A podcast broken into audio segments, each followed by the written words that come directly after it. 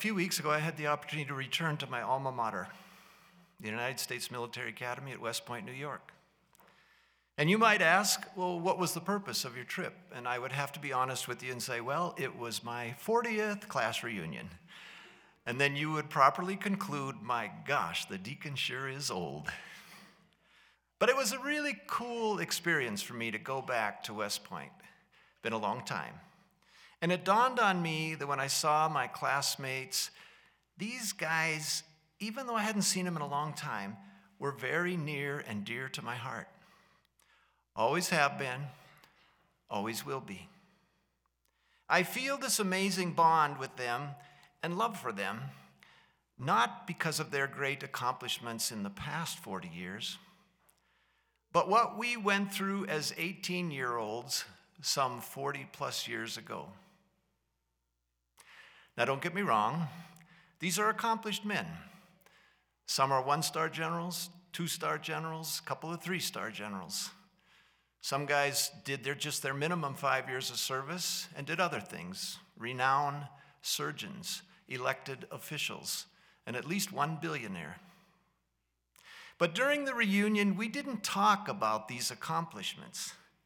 Instead, we wanted to talk about our plebe year at West Point. Plebe year is the first year at the academy.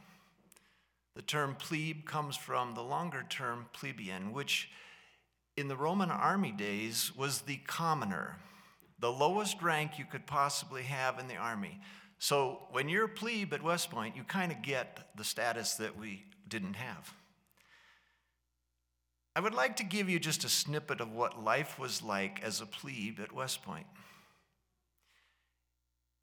Academics obviously were the number one priority, but you had to keep your room in impeccable order because you would be inspected when you were at class. The room would be inspected.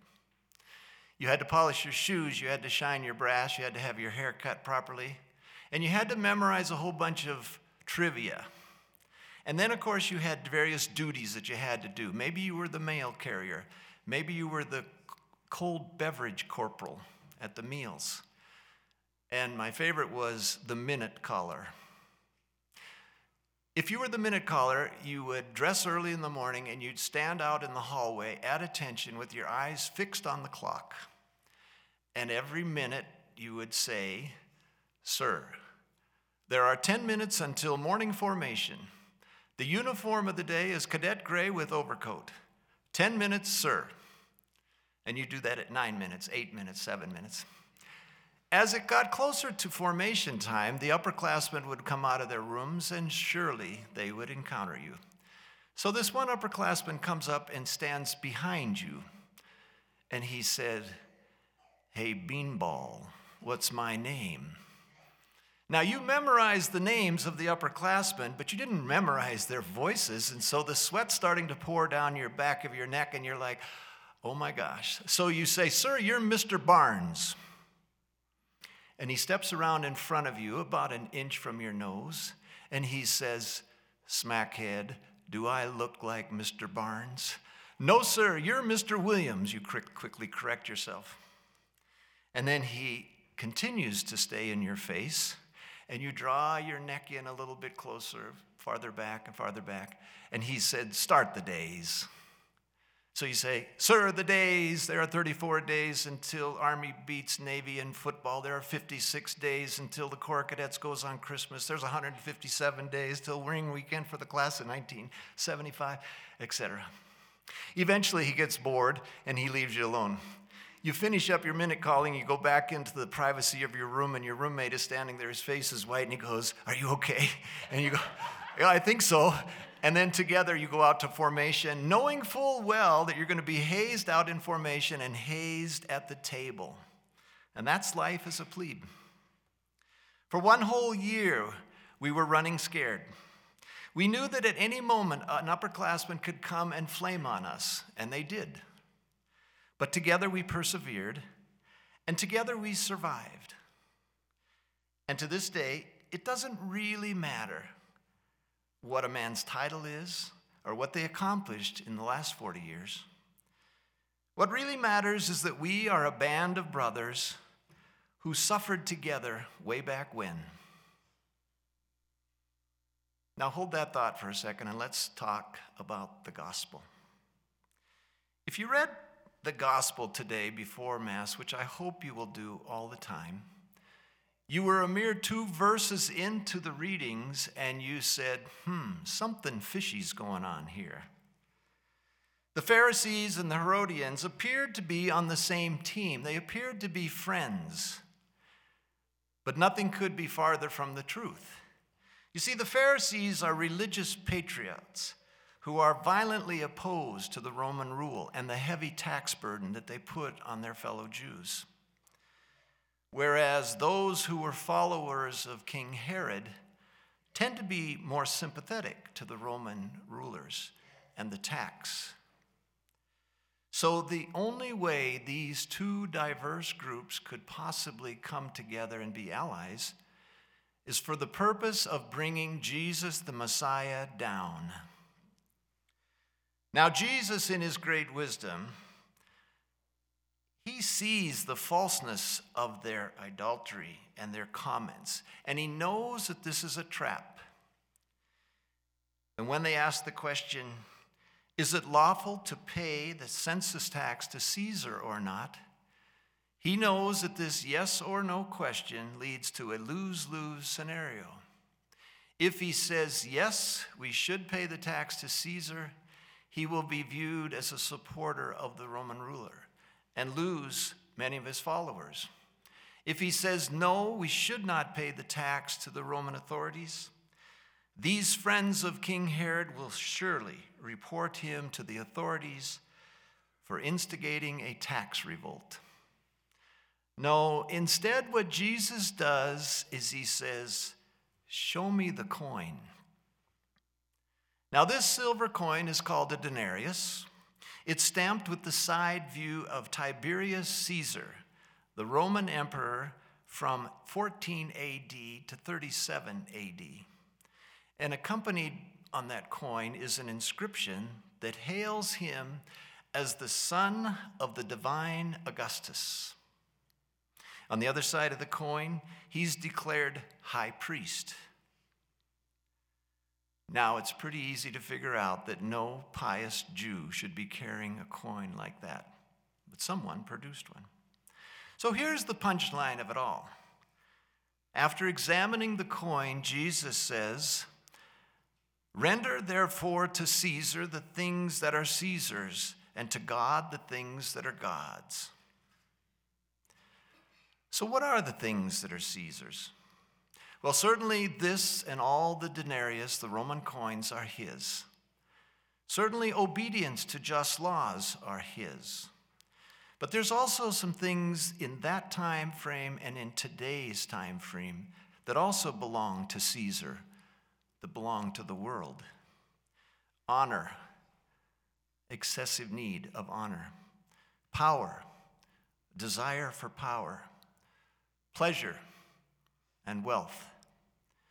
St. Thomas said that these four things are the great substitutes for God, and we all get caught up in it. So, if those are the things for Caesar and of this world, what are the things of God?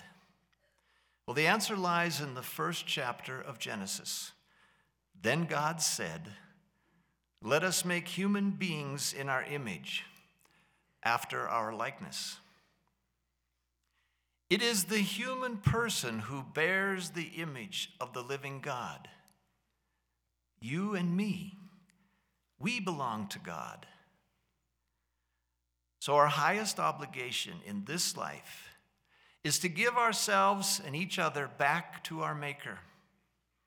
Another way of saying it is this give what you have back to the world from which it came but give what you are back to God.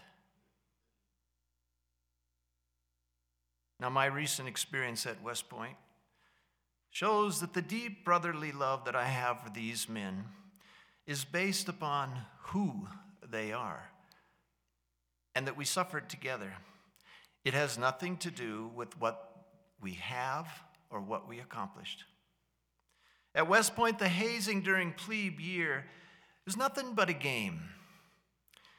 It's supposed to test your mettle for a future battlefield to make sure that you have the strength for that situation. And it's good in that regard. But you and I here, parishioners at Our Lady of Lourdes, we don't need the long gray line to feel community. We have something that's far sweeter, far richer, far better than that. For we are a community of the children of God. You and I, as children of God, are on a similar journey. We're pilgrims, if you will, on a pilgrimage. And this journey is called life. And we are engaged in a spiritual battle on this earth as we work our way to heaven. Make no mistake, our mettle, our spiritual mettle is being tested every day. So here's my very practical advice to you today two things. First, when you leave Mass, at the end of Mass today, when you leave church, do something different than what you normally do. Normally, you walk out with family or friends and you visit.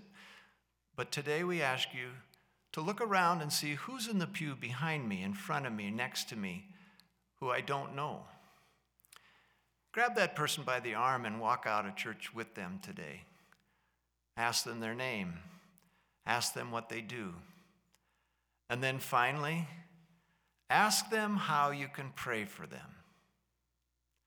Every one of us is carrying a cross, and some days that cross is heavier than others. And that person may not want to share the full story of their cross with you, but they'll tell you enough so that you can pray for them. Second, now that you have asked them, What can I pray for you for? You must pray for them. You can't just forget it. And so, Father Brian and I ask that you pray every day. Make it a habit. Pray for the grace to return your likeness back to God by eliminating sin from your life Pray for the strength to love your fellow man and to lift him up to God so that his cross won't feel quite so heavy. And then lastly, pray for me, pray for you, pray for everyone's souls, so that these souls may be worthy and perfect gifts to give back to God what is God's.